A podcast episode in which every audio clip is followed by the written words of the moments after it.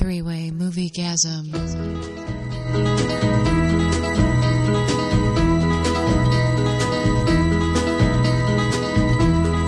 Everybody's talking at me. I don't hear words they're saying, only the echoes of my mind. People stop and staring.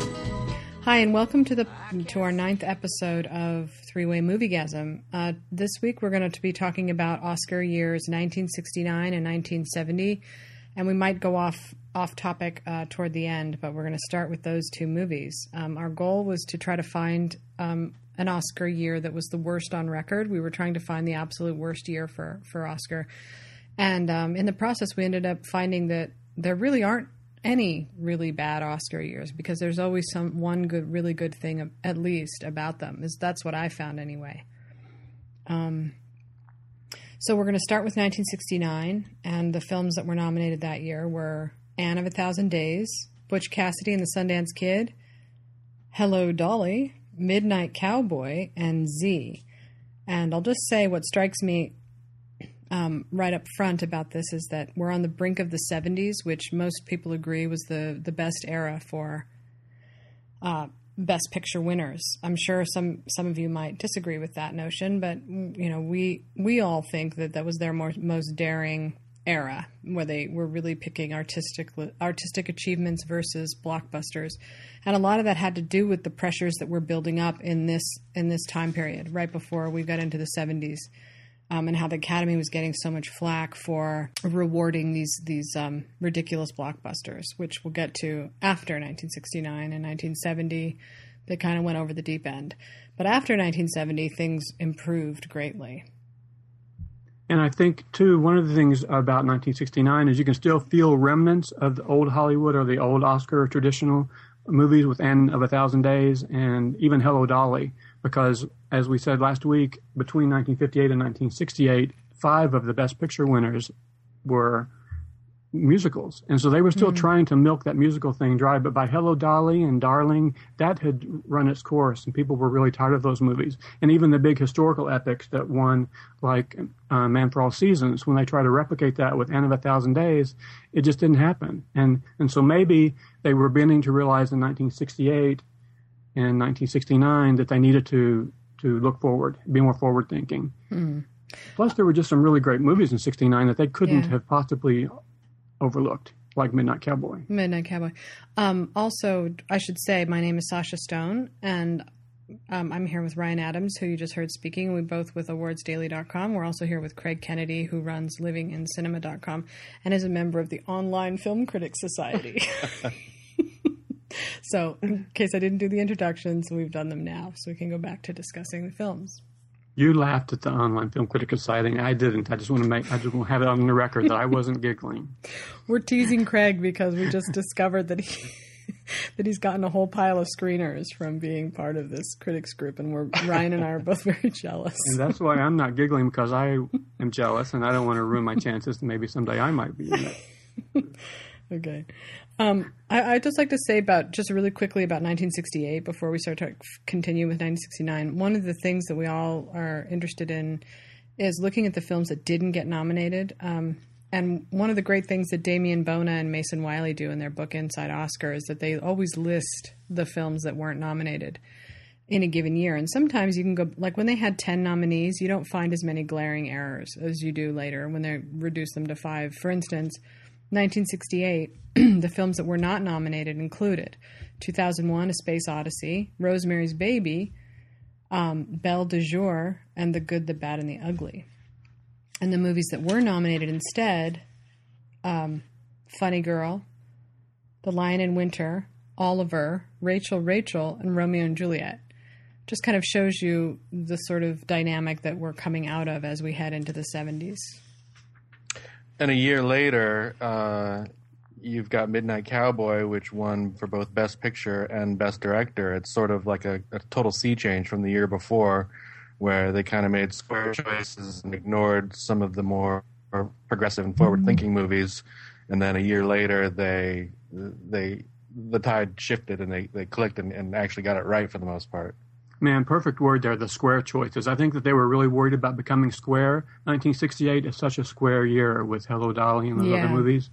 And they were really wanted to shed that square image and, and, and what better way to do that than to nominate and to award a movie like Midnight Cowboy that was, that was, uh, X-rated, the first X-rated Best Picture winner Oh, that's so interesting. and and also uh, may not have been known uh, very publicly or worldwide, but John Schlesinger was openly gay director at the time too. Oh, I didn't know that. And so, Yeah, I didn't know that either. was it in the press? I mean, was it in the public, or was it I'm just not the sure. kind of I, thing? I think that it probably wasn't. I think that it wasn't very well known, but it had to be known in the Hollywood community though. So that's Right. pretty open minded of them. but I think that's that what I- they, in the Hollywood community, they knew that, that Monty Clift was gay. They knew um, Rock Hudson. And George Cukor, of course, too. They knew, Mm-hmm. and, but I'm, I think that probably may, uh, uh, I have a, I just have a feeling that John Schlesinger was more openly gay because the year after Midnight Cowboy, didn't he direct Sunday Bloody Sunday, which uh, had who um, was it? Who's the actor in that? He's a gay character. It's a, it's a it has a gay theme. That movie. Hmm. It's a husband who has an affair with a younger guy. Oh wow, that's interesting. Yeah, it was definitely getting a little more um, free thinking, uh, and here in 1969, especially with with the themes in Midnight Cowboy, I would almost say that Midnight Cowboy is the most daring Best Picture winner ever in Academy history. Um, and you know, let's talk about why it won. So it's up against Z, Hello Dolly. Um, Butch Cassidy and Anne of a Thousand Days. I mean, those are pretty weak, I would say, competition for Midnight Cowboy. You can see how it really stands out as being the one really kind of daring film, but also in the culture surrounding this. Um, we're coming out of 1968. We're coming out of the assassinations of uh, Martin Luther King and Robert Kennedy. Civil rights. We're we're coming out. You know, we're they're talking about the counterculture, the young people when we get to the next year, I'll read you a great quote about uh, one Gregory Peck talking about trying to bring younger minds into the academy. And what struck me about it was that you know they're they're talking about stuff then that we sort of are talking about now. You know how to bring the academy up to date, how to keep them current um, and rewarding. You know, um, not just daring films, but but films that shouldn't be written off just because they're too hard for the Academy to deal with, like Black Swan, or you know, people keep saying, "Oh, it won't get nominated because it's not an Academy movie." You know, well, the Academy gave Midnight Cowboy a Best Picture win, so you tell me what's an Academy movie. I would actually even re- remove Z from your equation. That one's actually pretty um, edgy for its time. It's very um, I was controversial come to politically, and it's got a very much. It's a, it's a French film. I mean, it was actually nominated also for best foreign film, where it won. Um, and it's actually a pretty good companion piece with Midnight Cowboy in terms of um, youthful and and and forward looking. I think it, it was a pretty unusual choice. I think actually for the Academy to make, and I'm, and I'm glad that they did. That's great. Can you talk a little bit more about the movie? I don't really know much about it, actually. It, it's um, it's based on a true story that happened in Greece in the early '60s, where a political assassination led to uh, an overturning of the government.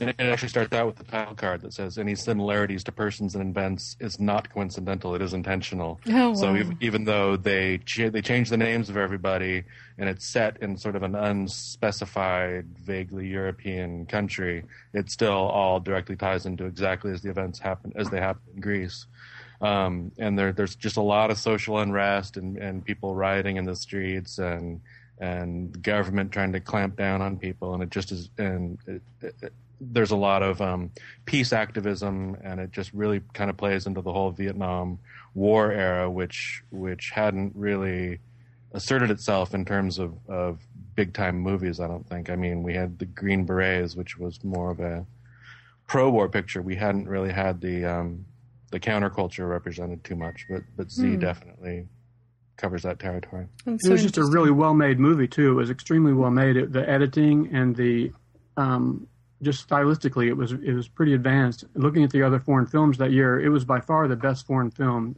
Um, it was a great choice, and it wasn't nominated in five different categories. yeah, yeah, it was nominated for Best Picture, Best Foreign Film, Best Director, Best Editing, and Best Screenplay, and it won for foreign and for editing. And actually, I would argue that it should have been nominated for the score um, by Mikis Theodorakis. Um, it was kind of sporadic. It wasn't like one of those constant beginning to end scores, but when it was used, it was extremely compelling, and it, it immediately would would grab your attention and make you and make you watch. It was it was actually he's the guy that did um, what most people probably remember him for is uh, Zorba the Greek. Oh, wow. Well, it says here that the uh, Z is the first film to be nominated for both foreign film and Best Picture. Um, and there have been a handful of them after that. I know that Life is Beautiful is one. Uh, Crouching Tiger, Hidden Dragon was another, right? Yeah, but it's so rare. It's so rare. It hardly ever happens. I mean, we, we kind of got into this discussion a little bit this week on the site about animated films and jumping categories. You know, whether if a film is good enough to be Best Picture um, nominee and to, There has to be that crossover effect with the audience too. I think it really has to be something that audiences uh, are excited to see. And a lot of foreign films of the '60s, a lot of the new wave things were the art house movies that maybe weren't uh, widely seen across the country because they weren't really that exciting in the way that um, mainstream audiences like. But Z is certainly an exciting movie too. I only have have seen it once a long time ago, but when I saw a couple of years ago the uh, Baader Meinhof complex, I thought to myself, this reminds me of Z a little bit. oh, It- wow. Right. Um, it, it it also says here in Inside Oscar that the the foreign film that was rejected by the committee that year was um, Fellini's Satyricon. Not one of his best, though. You know, It's not one of his best, but it's still interesting that, that it was it was rejected. And um, I should also say that the films that were not picked in 1968, 69 for Best Picture, uh, there aren't. Well, there's Easy Rider, um, The Wild Bunch, unfortunately. They Shoot Horses, Don't They? Um, Alice's Restaurant, Take the Money and Run, which is a great movie, but nobody would ever expect that to get a Best Picture nomination. And Sweet Charity. Those are just some of the ones that that they rejected. I, I think that missing out on the Wild Bunch was was pretty bad. That's probably between 1969 and 1970. If we were to pick the two most um, influential movies looking back in retrospect, probably The Wild Bunch and MASH are the two most important movies of, of those two years. And it's really amazing that they didn't get nominated. But it is pretty, and in a way, you have to tip your hat and give props to the Academy for nominating them at all for Best Screenplay. They Right. both got nominated for screenplay. which I think sometimes they do recognize the more uh, advanced movies. The screenwriters see that sometimes before the rest of the academy does. Mm-hmm. I sort of like that trend of of you know sort of when I first started doing this, the the trend was more about recognizing writers rather than it being a fallback for not getting a Best Picture nomination. You know, it's mm-hmm. always better to me when when the screenplay award isn't just swept up in the Best Picture, but is really deserving of of that nomination, even if it means you're awarding a or you're nominating a film that has no chance of getting in for Best Picture. You know, if the writing is good enough, it's great when they do that.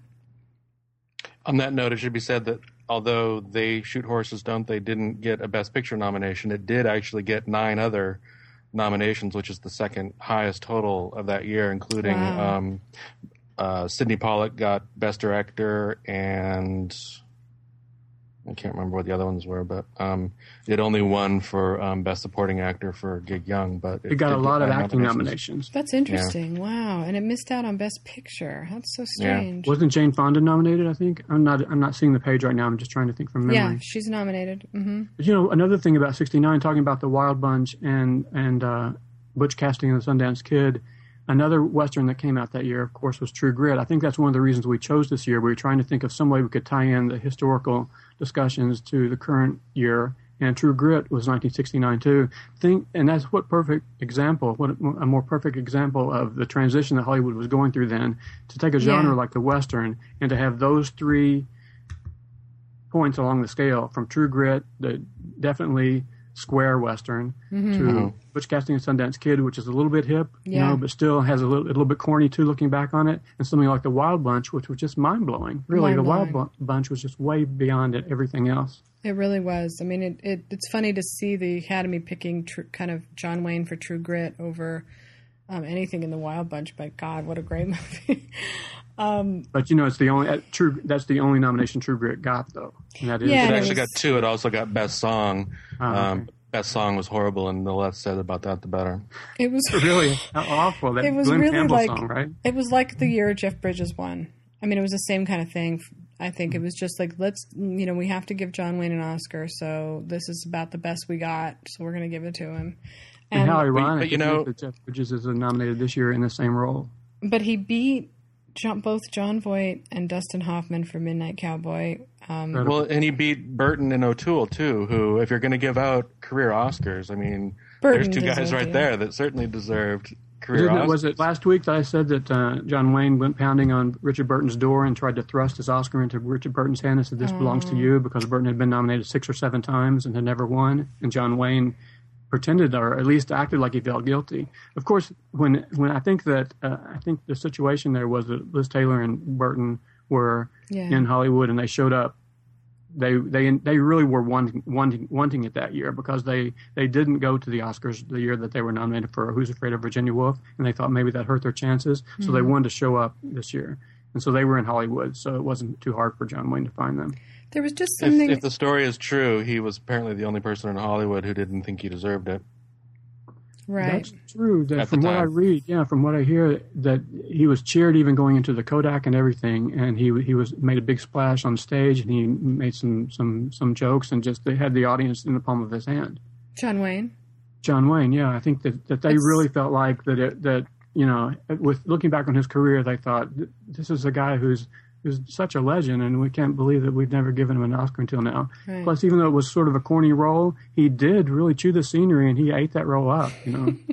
the, the thing is they just they all really loved him and um he you know it, it reminded me of like when jack palance won or you know tommy lee jones or even sandra bullock you know it's like these these uh, reliable money makers who you know are really in the business of keeping hollywood going and um, plus i think people felt just sort of nostalgic about John Wayne in this particular era as we head into the 70s, you know, and, and out of the 60s. It's just sort of a, you can feel the Academy kind of reaching back into their past and, and trying to hold on to something um, old Hollywood ish before they totally abandon it in the next You know, decade. especially when they see a movie like The Wild Bunch, which blows the western right out of the water, and they think, "Oh no!" I think it, that's it's, in a way in a, what happened when uh, with Brokeback Mountain. Nobody wanted to see Brokeback Mountain do that to the western, and maybe people were feeling the same way about The Wild Bunch. It was, I think, one of the first movies to throw to show uh, those exploding squibs with blood, you know, spurting out of people's bodies.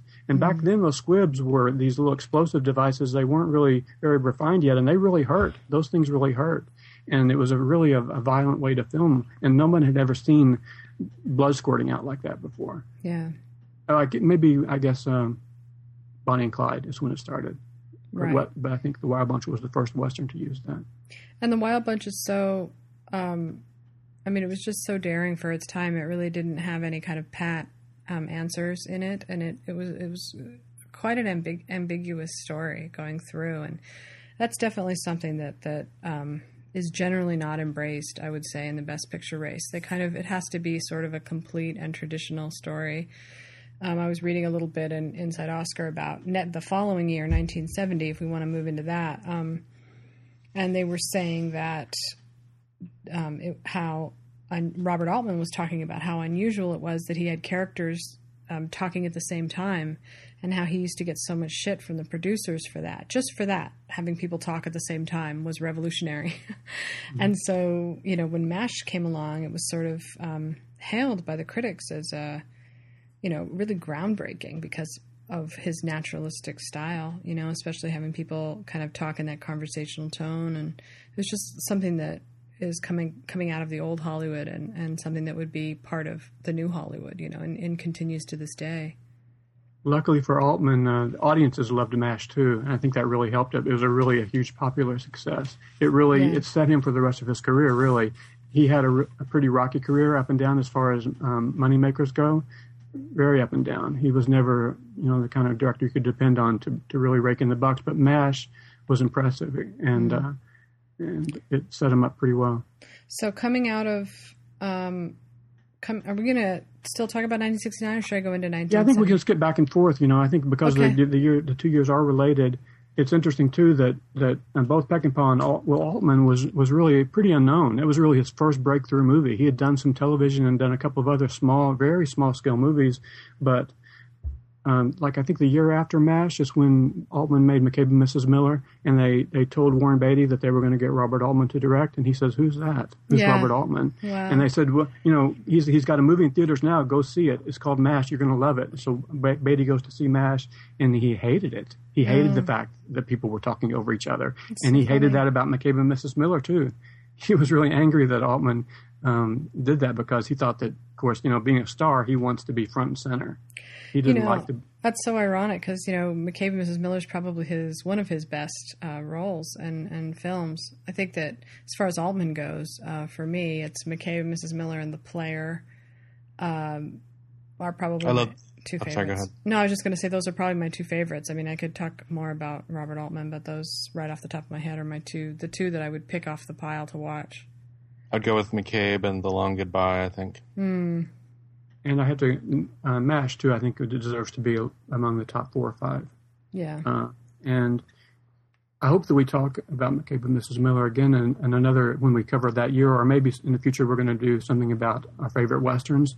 And I'm I'm I'm calling dibs on McCabe and Mrs. Miller because I love that movie so much. All right, I'm doing the Wild Bunch. Um, okay, so in 19 Before, I- sorry, go before we let go of 1969, I want to say another Yeah. something more about True Grit. Um, go for it. Yeah. and and actually what Ryan said, noting the few awards that it was actually nominated for, uh, makes me think of this. I mean, everybody. We already talked about this a little bit when we talked about the Coen brothers version of True Grit, but there's a lot of there, there's there seems to be a lot of pushback against it, as though they're remaking some kind of sacred cow. But I think even if you go back to that time and look at what the Academy thought, the fact that it didn't get Best Picture, it got a token award for John Wayne, who I don't think any fan of John Wayne who's honest with themselves would say that that was one of his best performances. I think it's one of his worst. It's not as bad as Genghis Khan, but it's it's not great. And I say that as somebody who likes John Wayne. He did some terrific films. A lot of his John Ford work is fantastic Yeah. but um, he totally, in my opinion, based based on my interpretation of the book, he totally missed the boat on the Rooster Cogburn character, who should be sort of scuzzy and sort of dubious, and and sort of the all American hero John Wayne. I don't think really had that character in him. That's my personal opinion.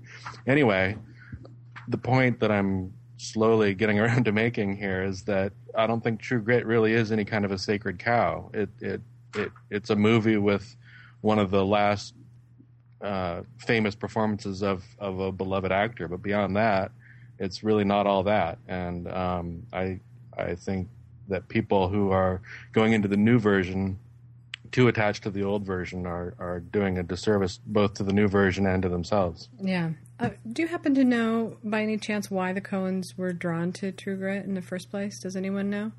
To me, the, when I read the book, it's, it just sounds so much like it's written in their voice. It's like something they would have written as teenagers, which they were teenagers at the at the time, I guess. And it's something that is so much the way that they write. It's it's, it's their style of dialogue, the same way in in, in a lot of ways that uh, No Country for Old Men was also. Yeah. It has that ironic humor to it, and it's really dark. It's really dark humor.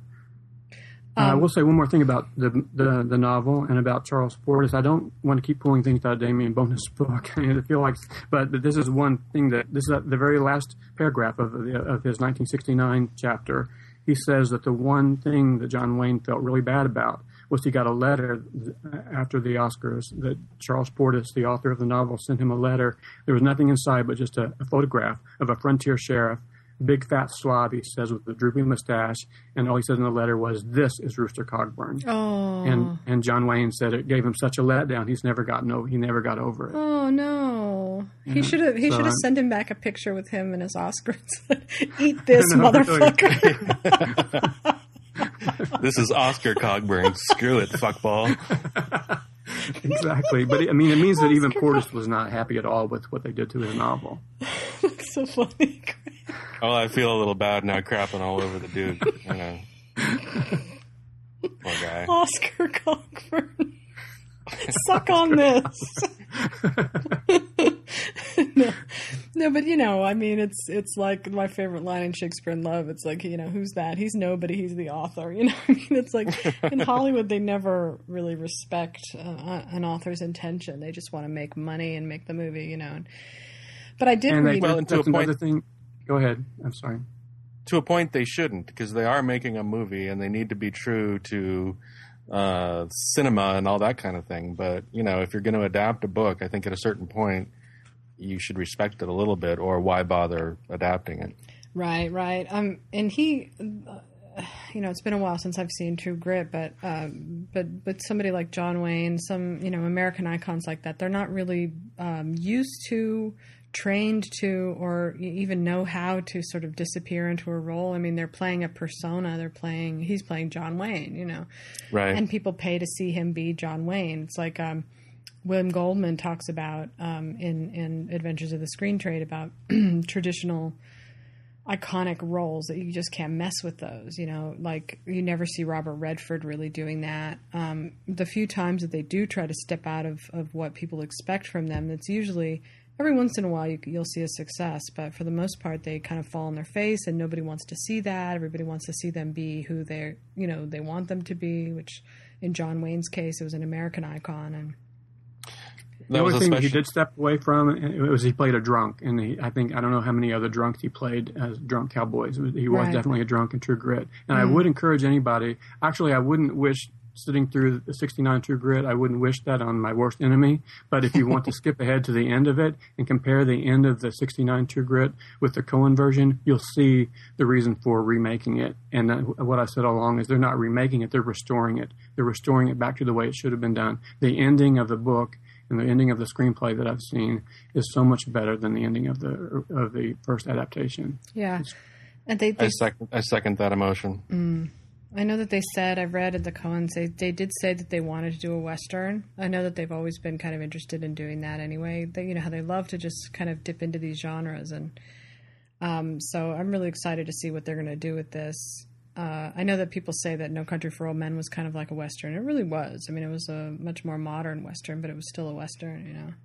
Yeah, the setting, especially the locale, and also just the, um, you know the even the like cowboy hats and everything else. And I I've always sort of seen Miller's Crossing as like a gangster western. Yeah. Oh, because it's a it's a mid like a midwestern setting. It's not a big city western. There's and and they're here they are in their trench coats and and fedoras, but they're out in the woods. They're Hmm. not on city streets. They're in the woods. So I've always had thought that it had a western feel to it. Yeah, and then the They're, big they're very gunslingery too. The Big Mm-hmm. Lebowski, of course, has you know the dude is the dude. It, it has both the dude, Jeff Lebowski dude, and it also has the dude, the um, the cowboy. You know, uh, Sam um, Sam Elliott. Sam Elliott as the as the cowboy, and it has this sort of a. I mean, who but the Coens would mix bowling, you know, um, uh, a rich two two guys named Jeff Lebowski, the rich guy, and the dude Lebowski, and then have it sort of be set in California with you know tumbleweeds drifting through, and I mean, it has a little in bit a film noir plot. That's why Another we thing love too, the when they uh, didn't, Roger Deakins stepped away from the Coens for a year and made uh, an assassination of Jesse James, and they might have seen how well he does with the western setting and that sort of dusty kind of cinematography, not just dusty, but dusty and cold and snowy, which is the same setting as True Grit.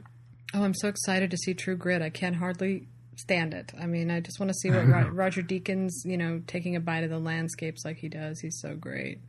But this I'm is trying why I think this too is why we first this is why we first picked 1969. I think when we were trying to decide what year to, to choose, is we wanted to make a connection between the old True Grit and and, and to encourage people to get over it, to get over the fact that they're remaking sort of a, a legendary thing because it really wasn't you know, all that.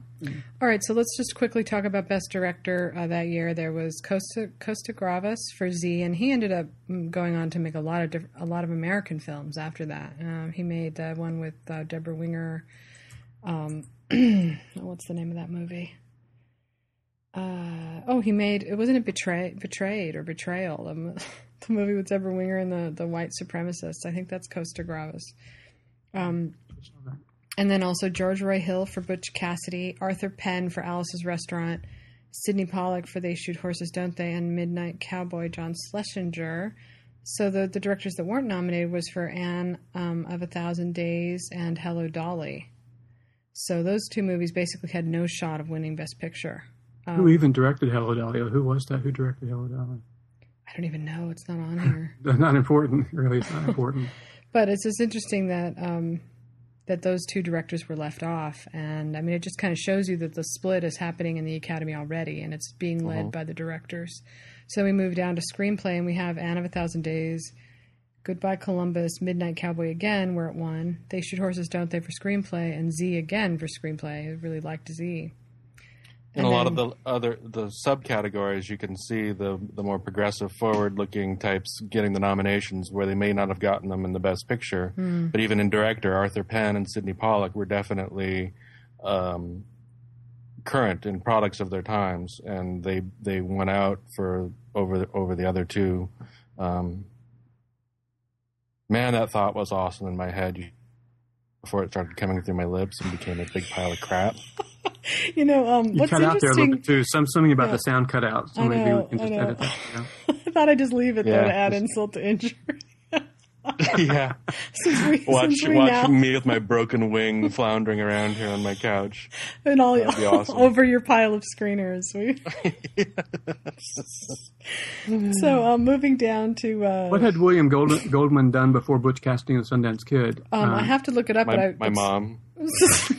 but since you brought it up, I have to say that looking at this Oscar year, um, I think it's really surprising that Butch Cassidy didn't win Best Picture because it was nominated for um, screenplay, um, picture.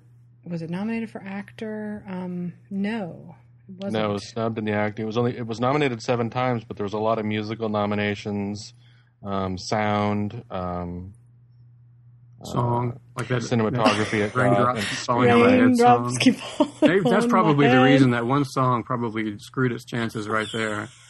Well, you know that that song holds up better than the True Grit song for sure. No, I just have to I say mean, that it's, it's corny, but what, Rain- what Sasha? I was, I'm sorry, I was just saying, rain. That scene in Butch Cassidy when they do raindrops keep falling on my head. That is a real low point, and That- yeah, not really just is. that With movie, the but bicycle, right? In an otherwise pretty entertaining movie, it just comes to a grinding halt right It's like there. the Butch it's just- Cassidy oh, love story moment. Totally. um, One song that didn't get nominated that year was um, "Everybody's Talking" from um, Midnight Cowboy, but unfortunately, I don't think it qualified because it was not originally composed for the movie. It was a pre-existing song that Harry Nilsson had written, and actually somebody else had recorded before him. But of course, his version is is I think better remembered because of the movie. But it's unfortunate that uh, Raindrops won. I just think it's so funny that raindrops keep falling on my head scene, and then you contrast that with Midnight Cowboy. It's like that. If that doesn't just tell you all you need to know about this, and the Wild Bunch. You know, the Netflix talking about the westerns again, the Wild Bunch, and like Midnight Cowboy, and hey, it's just I know. And and so we moved down to adapted screenplay. And One more um, thing about the um, Butch Cassidy, though. Let's say, because I hate to be so negative, I really said, tried to say that I wasn't going to be negative this week. But Aw. and, and one more thing in, in favor of Butch Cassidy is that we won Best Cinematography for Conrad Hall, the great Mm-hmm. and Conrad best screenplay Hall. For uh, Yeah. Maybe, some, maybe you mentioned that already, but I just wanted to say Conrad Hall again because then you know he, he he directed later. He directed. I mean, he did the cinematography for American Beauty and for Road to Perdition. which he won for, didn't he? Win for Road to Perdition finally. Was it was it so. that or was it uh, Tequila Sunrise that he won for? He won in his later Perdition, I years. think. Yeah. um, yeah, no, he was the best. He was great, and he deserved that cinematography prize. Um, so, adapted screenplay: Bob & Carol & Ted & Alice, if you could imagine, Butch Cassidy and the Sundance Kid, The Damned, Easy Rider, and The Wild Bunch. And that's really the first time you see Easy Rider popping up, other than Jack Nicholson um, for a uh, supporting actor nomination for Easy Rider. And it's also the same year that um, two Fondas were nominated. Jane Fonda was nominated for They Shoot Horses, and Peter Fonda was nominated for um, Easy Rider. Easy Right. I think that Henry Fonda said that. Uh, what would how would you feel if you're 70 years old and both of your kids are probably going to get Oscars before you do? Hmm. Of course, he eventually did, but uh, I think that's a, qu- another quote from the Bona book, which I'm really going to stop doing. I promise. No, I know. I'm sorry, Damien Bona. We're sending out an apology for for um, Oh, it's a good it's good um, publicity for his book. Everyone should go out and buy this book. such a great book. But you know, I'm actually looking here and I don't see um, the other Fonda, Peter Fonda, even though it says in the trivia that he was nominated. But I don't see him in on the list. Well, he must have been nominated for screenplay, right? He was co co Oh, screenwriter. okay, yeah, that's right. Yes, you're right. That is where it is. Yeah, because he wasn't really nominated until later, right? With um, Yeah. One more weird overlap here is that Dennis Hopper was in True Grit. Dennis Hopper has a role in True Grit. There's a scene in True Grit where someone gets their fingers chopped off, and it's in the it's in the remake too. It's in the it's in the uh, the Coen version, and Dennis Hopper I think plays the guy who gets his fingers cut off. He just- It never occurred to me that out- that happened in this. It's that that- it never occurred to me that that happened in the same year as Easy Rider. I remember when I was watching the movie, thinking that it was an early, obscure, you know, Dennis Hopper performance, but that was the same year that he kind of became famous. One more thing about Easy Rider, looking at the because I looked up the screenwriters real quick. So it was Peter Fonda, Dennis Hopper co-wrote the screenplay, and Terry Southern, mm. who we know from Doctor Strangelove. Yeah. Terry Southern wrote Doctor Strangelove. That's so funny. Um, and can I also say about Easy Rider that that is a hilarious um, Oscar nomination for that movie when all they did was like take drugs and point the cameras on themselves. They weren't really doing anything.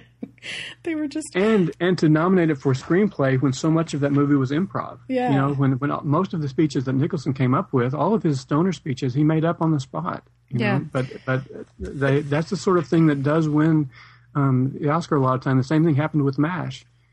Uh, Altman told people during uh, the casting of Mash that he wasn't even going to give him a script. He said, "If you read the part, you're going to think it's too boring. Just just wing it." You know, Hmm. and and it, then it won best screenplay. That's so funny. And then they say in this book here, of course, again inside Oscar, um, that that at this time there were there was a lot of complaints about Hollywood being corporate run, which is funny because we get that now, and how um, these media conglomerates were putting were making these movies and how upset it made everybody, and and they were using this model of Easy Rider because Easy Rider was a movie that basically made money on its own. Like it cost nothing to make and it made a ton of money.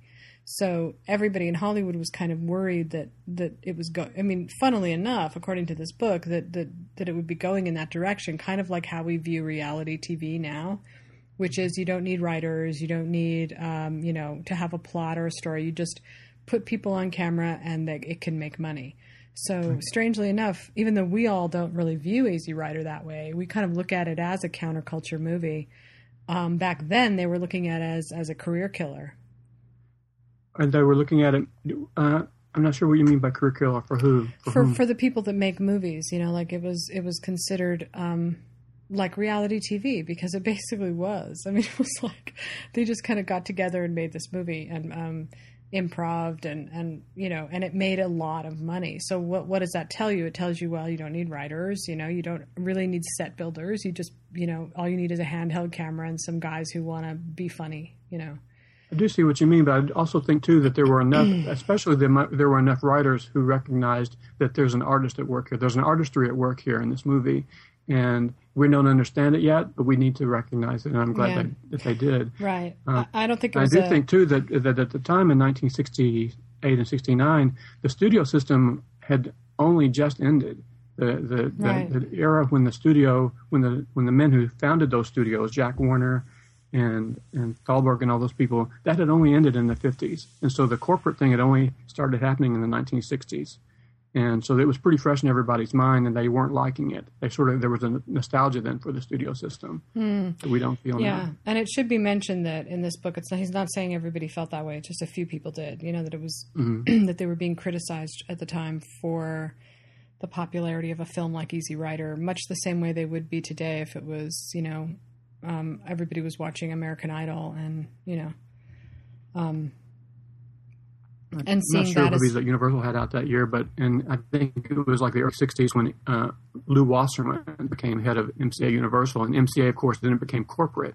It was actually Lew Wasserman had taken over Universal in, in the early '60s. I think he was the um, one of the first um, of the corporate uh, studio heads. He before had been head of a talent agency, MCA, a talent agency, and Universal became MCA Universal.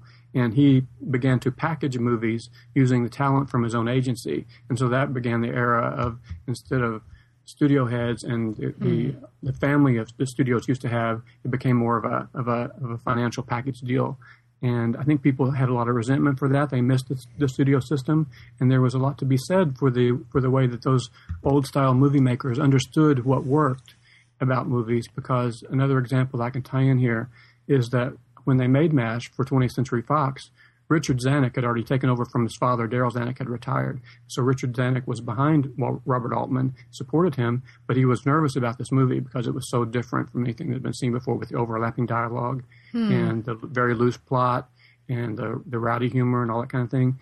He was worried about what his father was going to think about it. So he brought it to New York, screened it for Darryl F. Zanuck, the old man, and the lights come up after the movie's over, and Darryl F. Zanuck says, "We're taking this movie to Cannes. We're taking this movie to the Cannes Film Festival." Hmm. Oh, interesting. And so he, he he knew he knew and he knew what they had, and they said they thought, "Oh, he's crazy." You know, comedies never win at the Cannes Film Festival, but it won the Palme d'Or.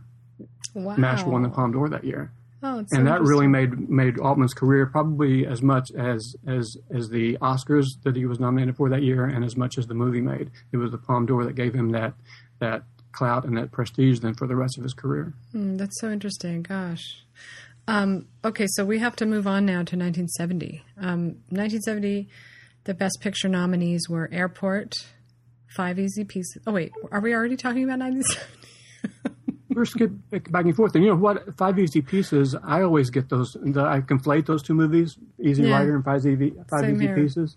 Okay, so um, yeah, so we're 1970. We're coming out of. We're coming into really what what we could call the Jack Nicholson era, because we have Jack Nicholson being nominated for supporting actor for. Um, Easy Rider. And then 1970, it's Airport, Five Easy Pieces, Love Story, MASH, and Patton are the Best Picture nominees. And we have Jack Nicholson as lead actor being nominated for Five Easy Pieces. He lost to George C. Scott for Patton. And of course, Patton also won Best Picture. And did it win Best Director? Yes, for Franklin J. Schaffner. Um, beating, he beat Ken Russell for Women in Love, Arthur Hiller for Love Story, um, Fellini for Satyricon, and uh, Robert Altman for MASH he, um, they must have really liked Patton. Um, well, they did, and I think for good reason too. I have a, I, I, am really fond of Patton. I like Patton a lot, and I think it's not a bad choice that year. When you look, especially really when well. you look at the other nominees, you know, when you look at the other nominees, um, I think it's a very good choice. I, I think MASH is a more important movie, much more important movie in the history of cinema, but Patton is very respectable. And a great thing about Patton, a very interesting thing about Patton, is that it was written, of course, by Francis Ford Coppola, right? Hmm. Yeah. And MASH may be a more important movie, but can I just go out on a limb and say that it's actually one of my, my least favorite uh, Altman movies? I know mm. it's really popular and it probably made the most money of his entire career, and it was important for its time, but it just it hasn't held up that well for me. I like some of the ones that he did later that he built on from those ideas uh, more than that one. Um, you know the the airport and love story have to be the two worst uh, you know best picture nominees i can think of. Love story was a um, uh, film that was was a cultural phenomenon. It got roasted by the critics but it became critic proof. It was like the blind side. And it turned Ally McBraw, Ally McBraw, Ally, Ally McBraw, Ally McBeal. That's what you meant to say. Ally McBlaw. McBlaw into a huge star, like she was on the cover of Time magazine because of this, and this was her project, this film. Um, so it was a phenomenon too because the book was a phenomenon at the time too, right? It was the book that everybody had to read, and it was the book that was easy for everybody to read. I think because it was like forty pages long. I know, but you know what's funny about that? That I just learned from reading Damien Bona and Mason Wiley's Inside Oscar was that they wrote the damn book after the screenplay was written and right before the movie came out, and they did it as publicity to for the movie. Not That's, kidding. No, isn't that funny? That. Yeah. You wouldn't know that, but um, but they did. They they the guy wanted to write it like a movie, and they once it. And shot, who was the author? I forgot his mm, name. I don't know, but, but, but you know he was he was a Al Gore's roommate in college. Oh wow, the person who um, not Tommy Lee Jones. was Tommy Lee Jones, Al Gore's But uh, no, it was his other roommate. It was like Herb Schmenkins. You know? no, but um, I was just gonna say that uh, that yeah, her friend Ali MacGraw's friend wrote the screenplay for Love Story, and she liked it, and which is funny because that's what it says in this book. But then I think when I was watching um, the documentary about Bob Evans, I think in the documentary it said that she she loved the book. And I wanted to say too, that I think I mean, we might have got cut off before the recording cut, got cut off. I was going to say that Mash, I think, is is a more important movie than Patton, and Craig said that it may be one of his least favorite Al- Altman movies are, are mm. not among the, his be, his most favorite. Yeah, I would agree that MASH is important, but it in in Robert Altman's overall filmography, it's one of my lesser favorite ones. It's as, it's it's as, it's important, and it's actually one of his most popular in terms of how much money it made. But I'm actually pretty comfortable with with the slightly more square pick of Patton winning that year. I mean, it's a terrific film that holds up well um, 40 years later, and um, you can't really argue with George C. Scott's powerhouse performance behind it. Patton's a great, great movie, and I think that I agree in a, in a way about MASH. I think that Altman was still finding himself. That was really his first major breakthrough movie. Of course, he never had that kind of budget before. He didn't really uh, know how to use all the tools he had at, at his disposal. He was and even stylistically, it all hadn't come together for him yet. He had these things that he liked to do with the overlapping dialogue and the long telephoto lenses and the zooms and stuff like that, but he hadn't really figured out how to use them all yet. But I think and I think the movie MASH, I think, really starts to fall apart when they get into the football game and stuff like that. It becomes a little bit too slapsticky for me, at least. But uh, um, overall, I think because it introduced the world to Robert Altman, and because there are so many things that we can see the seeds of his future films in Yeah. MASH, that's why I consider it to be important. Right. But I agree with Yeah, you. Patton's I- a great movie. And you can see I- how. Sorry, go ahead. I, I don't want to denigrate MASH too much because it was a huge breath of fresh air, especially in the context of the time that it came out. And like you say, it has all of the, the seeds of all the great things that we love about Altman. It's just that I think those those seeds came to more full flower um, later on. And there there are other movies that I would rather sit down and watch than MASH, but that doesn't mean that MASH was not incredibly important. Yeah. I'm Did glad it MASH was win nominated. anything? It- was nominated for five Oscars, right? Did it win anything besides screenplay? Doesn't look like it. Um, And screenplay was only, I think the only credit on the screenplay was Ring Lardner, right? Ring Lardner was a screenplay screenwriter from the 1940s. I think he was a humorist, uh, like a New Yorker style humorist in the 1930s and 40s. He wrote screenplay for, I think, uh, that uh, Tracy and Hepburn movie, Woman of the Year, which he won an Oscar for. But then he was blacklisted during the 50s, and so he didn't make any movies for a long time. But he found this book, MASH, and he wanted to review it for the New York Times. So he talked to his agent, and his agent had the idea that this would make a great movie. So that was the genesis for for MASH. And Ring Lardner, so he wrote the screenplay and gave it to Altman. And of course, we know how Altman is with screenplays. He throws them out the window. He tells, his, he tells his actors, you know, don't pay any attention to the screenplay. Just go with your, just just wing it and go with your gut, you know. And so Ring Lardner goes to see the final cut of the movie, and he's furious after the movie. He says, "I can't believe you did this to me. You know, there's not a single word of mine up there on the screen. You can't believe you did this to me." Then, you know, a few months later, he wins the Oscar. oh my God, that's so funny. That is a great story. Wow. Um, I also like to give a little history on um, just well. First, let me just say that I think when I look at this year, I really think that the the most influ- not influential, but the most memorable talked about film of the Best Picture lineup would probably be Five Easy Pieces. It might be the only one, and that's just because of Jack Nicholson. It's not even really because of the film, although the film really did sort of set in motion that type of film for the 70s to come, you know. Um, I also think that, that MASH and, and you know, started what what could be called the Robert Altman era as well, like Jack Nicholson and Robert Altman. I mean, these are two giants of the 70s that really kind of drove cinema back then. Um, interestingly, uh, Francis Ford Coppola wrote the screenplay for Patton. He was like called upon as like a 26 year old college kid to write it, and it was the same thing. Like after he wrote it, um, the director and and I think even George C. Scott looked at it and just said, "Oh, this is terrible," you know. And then then it was rewritten. Well, they hated the beginning of it. They hated that that that uh, huge backdrop of that flag. They thought that was a weird way to begin a movie. And here's Patton all dressed up with all of his medals, and then the next thing you see, he's he's kicked back to a two star general, and they thought that would confuse audiences. And I think they first offered the part to Burt Lancaster to play Yeah, Patton, and right. Lancaster said, "You know, I'm not even. This is too surreal. This movie is just way out there." Right, and so they right. they were going to toss uh, Coppola's script right out, weren't they? Yeah, they did, but he ended up winning the Oscar. It says here that he ended up co, you know, winning as a co-writer with the. I had time this morning to to pop in the DVD of Patton and and look at uh, Coppola's introduction to it, and he says that in 1971 he had started filming The Godfather, and Paramount was pretty unhappy with him. He was he was he was a pretty untested director to be giving such an important project to. Right? They weren't really pleased with the way things were going, and he felt like he was on the verge of being fired.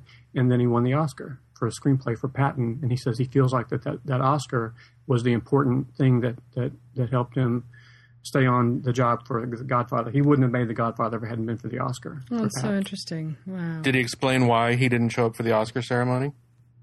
To Probably. accept his I don't know. Maybe he didn't think he was going to win. I'm just not sure. Or maybe he could have been involved in production or something. I'm just not sure about that. Hmm. So maybe he was mad that they totally redid his script. I don't think they did redo it though. See, I think that's the thing. I think that that's uh, to, to to Schaefer's credit. He went back and he said, "No, I, the beginning with the flag and the surreal stuff with hearing voices from the past and all the historical dreams that Patton's connecting with the past generals and everything. I like that stuff. We're going to leave it in." So it was really they they they actually ended up keeping Coppola's script, screenplay. Wow. He oh. was up against Norman Wexler for Joe, Bob Rafelson for Five Easy, uh, and Carole Eastman for Five Easy Pieces, Erich Segal for Love Story, and Eric Rohmer for My Night at Maud's. Oh, Eric Rohmer. That's so nice. But you know, it's funny this love story went as far as it did. A screenplay nomination. Uh, that's incredible. You know, that's I the- guess it was the- a real tearjerker. I have to admit, when the first time I saw it, I was a, I was a teenager, and it choked me up. How can you not be choked up by that movie? Maybe I'm I have, I'm not that sentimental anymore, but I can understand how how it would get to people. Hmm. Love means never having to say you're sorry.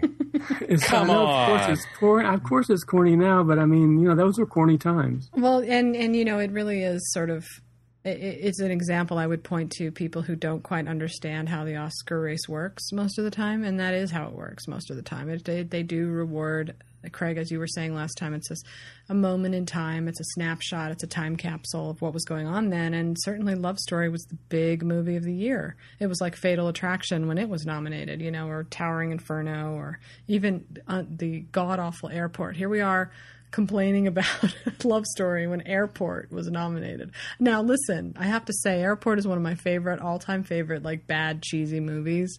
It is just, you know, entertaining from start to finish. But it's just funny to me that it would have been a, an actual Best Picture nominee. It's just so funny.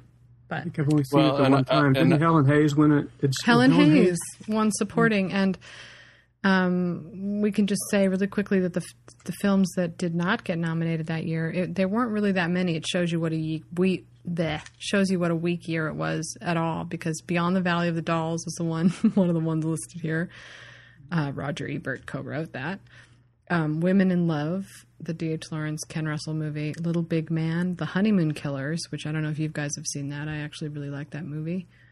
Um, and On a Clear Day, You Can See Forever. So it's not like there are these great masterpieces lurking in the background that they could have nominated, you know? So maybe that's, that's, why again I go back to the fact that I think that they did a pretty good job with what they had to work with in 1969 and 1970. They really did choose some pretty good nominees in 19 in those two years. I will say Well- that overseas, the foreign films that year were Spider Stratagem, which is Bertolucci's first breakthrough movie that he made a year before The Conformist, which is like you know Conformist is maybe one of my top three or four movies of all time, and um, can, the Spider Stratagem is hard to find now. I don't even think it's on DVD, but anybody can track it down. You should check it out. And uh, but like I, I'm looking down the list too. There's really not a lot else that was going on that year. No, I mean, uh, reading through this book, the one of the interesting stories was uh, Carrie Snodgress, who was nominated for Diary of a Mad Housewife, and apparently there was some, um, you know, mishigas about the fact that she wouldn't change her name, you know, to to be in Hollywood. She said something like, and this this is very typical of of Bona and Wiley. Um, this kind of an anecdote, you know, where she would just say, you know, if if they want me to change my name and if I have to be something different, I don't want to even work in this business at all. And she, she basically disappeared after that, you know. That's right. I, that's right. I had forgotten that she doesn't really do anything else. I haven't really, I haven't seen that movie. As a matter of fact, I don't know anything about that movie, and I'm embarrassed to say that I have seen Airport and Love Story, but I haven't seen Five Easy Pieces. That's kind of embarrassing. I shouldn't even say, but it's true. Well, Five Easy Pieces is I've seen it. Um, it has that one really great scene, the you know, hold it between your knees, where Jack Oh, Nicholson that right? Yeah. freaks out in a diner. But um, a lot of it is just kind of um, contempl- contemplative sort of um, think piece, really. I mean, it, it definitely was very typical of the of the um, era, you know, of the seventies to come. It was It's a it's a European character drama, but made Yeah. made in America, which um, you know, like Sasha said before, it's sort of the one of the opening shots of the whole 1970s kind of thing. It's one of my favorite movies. Um, wow. You two are too polite to mention it, but um, while I'm sitting here crapping on populist drivel like Love Story and and um, Airport, uh, it should be pointed out to the listeners that of the three of us, I'm the one who liked The Blind Side. So you, you can you can take that to the bank. And it's actually it's interesting to me what sort of the, the driving forces with the Academy are. They're they're they're oftentimes at cross purposes. It's not like there's one guy that's just making these decisions. It's a body of people that are voting, and and pop and populism is one factor. Um, nostalgia is another factor. Um, importance seems to be a factor, and it seems like each year it's sort of a mashup of all these these these these factors, right. and and so, some years. Um, shit, this thought just went to hell again. That's okay. I know what yeah. you're saying. The Academy, we, we we make the mistake of thinking of the Academy having one big brain, and they don't. They have like five thousand yeah. brains, and not only right. that, they're divided into thou- into segments of of a thousand people each, and those segments divide up kind of neatly into generations, and a, and a generational type split is going to go for a movie like Love Story and The Blind Side not all, I'm not saying that it's only about your age, but it could be about your level of sentimentality or whatever. But there are segments of the Academy. All it takes is like a one fifth of the Academy to get, to get a movie nominated for Best Picture. Mm. Right. But but you know, uh, but The Blind Side is is a movie like that. Like it really was very much a big thing. You know, last year it was. Uh, it was like Airport or Love Story. I mean, it was a cultural phenomenon, and, and there is a very strong current in the Academy that still honors moneymakers and still honors you know cultural phenomenon like that. They just do. That's what they do, and you know. Um, for the most part, you'll still get 75% of the Best Picture nominees will be really good movies. There's just that 25% usually that um, is reserved for the kind of the people's choice. And I'm wondering what movie that's going to be this year. You know, what what's going to be the popular film that gets in that isn't necessarily critics' favorite. Um, I don't know about that. When you think about movies that are popular, a lot of them have been critics' favorites. The movies that have been popular with audiences criti- and critics alike. That's why I don't think that people should be worried at all about Inception. Inception is so in. Not only is it hugely popular, we still get hits on, on things that I posted about Inception three, from three months ago, and plus it's really popular with the critics. It's, it's very well respected. Right, but they're Back thinking that it won't be popular with the Academy because it wasn't popular with A.O. Scott and the New York Times, and you know. I don't know about that. I'm just not sure. We'll have to wait and see what happens at the end of the year, the Critics Awards and stuff like that. I'm glad you mentioned though about the, the box office though for The Blind Side and comparing that to Love Story. I'm checking here on Mojo, and I see that Love Story, as far as with uh, adjusting for inflation, Love Story is still is the 34th highest grossing movie of all time. Oh my god. That's 34, 34 out of all the millions of movies made, thousands oh of movies. Oh my god. No one ever went broke underestimating the taste of the American public. God. Um, okay, so is there anything more to talk about with 1970, or should we just? I mean, it doesn't seem like it's as, um, as interesting. I like the anecdote. I like the anecdotes from the Bona's book, and I have one one real short one about if we can go back briefly to to um, the Wild Bunch. Uh, Sam Peckinpah was in Toronto, I think, at a press conference uh, on a rant about American censorship and the way that they always wanted to chop things out of his movies. And and I think the Wild Bunch was pretty shocking for a lot of people at the time. The violence and also what they were doing to the Western genre. A lot of people in Hollywood weren't really ready for that. And some reporter stood up in Toronto and asked Peckinpah, uh, "I heard that uh, Danny Kaye and Yul Brynner walked out of your movie." And Sam Peckinpah says, "Do you think I give a shit?" Danny Kaye walks out of my movie. That's great. Peckinpah's awesome. Oh, that's a great anecdote. Um, I also want to point out that this year was also the year that, uh, first of all, the Love Story won Best Score, of course, because you know who doesn't remember the Love Story score? It was one of the few times it beat Patton, um, and Let It Be by the Beatles won Best Song, which is interesting. Oh wow! Original song score, they call it. Let it be. What was that? What was that in? I wonder. There was a documentary about the making of the album. I don't know because it doesn't look like, and the other ones that are nominated are um, a boy named Charlie Brown, Darling Lili, uh, Scrooge, and The Baby Maker. It doesn't say what movie they're attached to. Uh, maybe it was just I shouldn't just guess randomly because I don't have the facts. So if someone out there knows the answer, tell me what this. year we're talking about again. I forgot. Song. We're talking about song. It's it's I know, called but is sixty nine or seventy? Seventy. Seventy. And the song is the category is called original song score.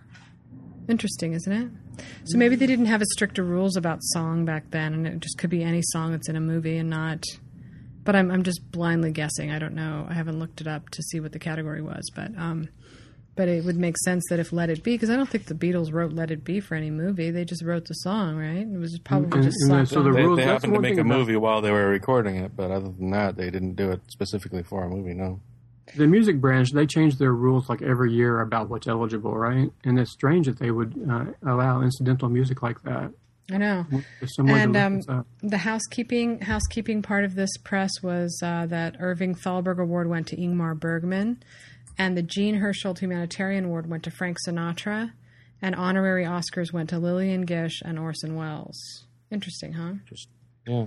So that I call that housekeeping because that's like making up for past um, errors, failures on their part to recognize great. Do you think? Do you prefer that they do it in in those kinds of awards, or do you like the fake career achievement awards like John Wayne for True Grit?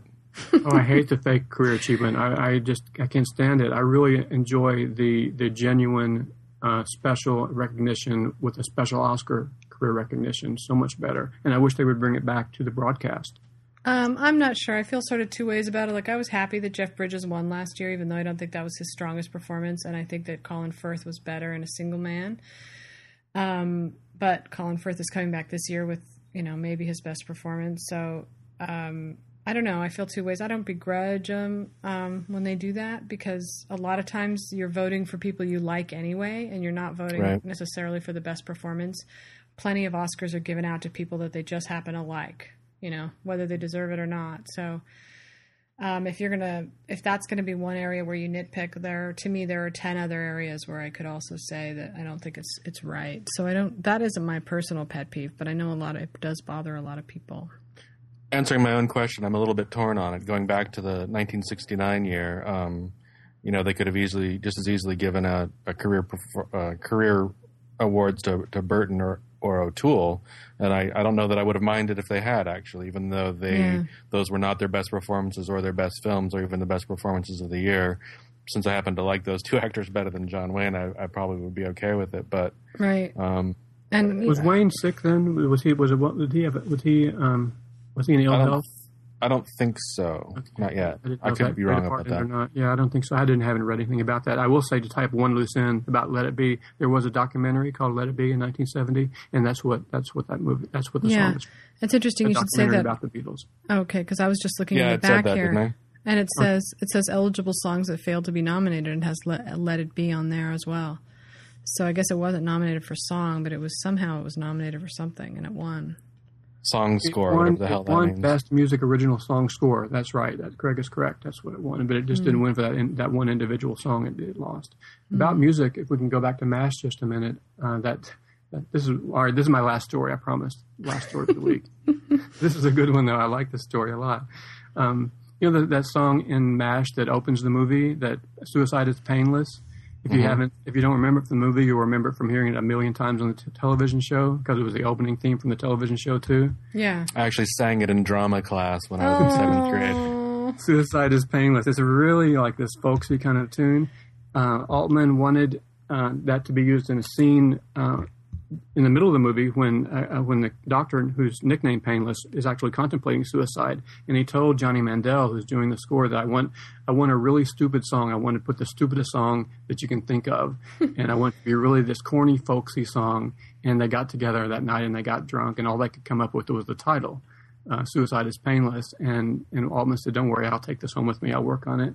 And he came up blank. The next day, he said, "I have too many mature thoughts in my head. It's coming out too smart. I need something that's really uh, um, immature." And he said, "I know what." My my kid, my 14 year old kid, is plays the guitar. He writes poetry. I'll give it to him and see what he. So they call him downstairs, and the kid says, "I don't know. It's a big job. I don't know if I can do this." And I said, "Just give it a try." You know. So the kid goes back upstairs, or I think he goes to his grandmother's house, and he writes like 120 verses this song, and he hates them all. He just tears it up. And so a couple days later, Altman says, "You know, whatever happened to that song I asked you about?" And so the, the, the kid kind of panics and he goes out in the backyard and tries to jot down some of the things he remembers. And so they use the song. Sorry, this is kind of dragging on, but anyway, the thing is, so uh, they gave the kid five hundred dollars. His fee was five hundred dollars for the song, and they gave him fifty percent of the rights to the song, fifty percent copyright to the song. So when they started using the theme song for the for the television show, these checks started rolling in: hundred and twenty dollars, three hundred dollars, hmm. thousand dollars, thirty thousand dollar checks. The kid ended up making two million dollars off of that Oh song. Oh my god! He's 14 years old when he wrote it, and meanwhile, Altman No himself only made 70 $75,000 was his directing fee for the movie. $75,000. oh, you gotta be kidding me! That's the funniest thing. Great. the reason that Altman's fee was so small, once they got the movie going, 20th Century Fox realized they might have something really important on their hands, and, and Altman was unproven. And they had promised him at first $150,000, which was not even very much at the time. But they were going to cut that in half and, and trying to get him to quit. And um, so his agent goes to him and said, They want to cut your fee in half. I'm sorry. And Altman kind of threw a fit. But his agent said, You know what? You want to really piss Fox off? Accept this lowball offer because this movie is going to be more important than the money you're going to make from it. So go ahead and accept the $75,000. God, that's so So smart advice. advice. It's an incredible story. Um, I love this part of it, though. That's great. I just have to say that the next year after these two years is a really good year because the Best Picture nominees are Clockwork Orange, The French Connection, The Last Picture Show, Nicholas and Alexandra, and then Fiddler on the Roof. Old school, old school style Fiddler on the Roof. Um, but The French Connection won Best Picture, and Gene Hackman won Best Actor for that. So, and then that's also the McCabe and Mrs. Miller year. So, Great year. And then, and then what is said before we have Godfather 2 in Chinatown. Right? You've been listening to Three Way Moviegasm with Sasha Stone and Ryan Adams from awardsdaily.com and Craig Kennedy from livingincinema.com. You can find us on Twitter at awardsdaily or at living in cinema or at Ziggy Starfucker. and we'll be back here same time, uh, same podcast. Thanks for listening.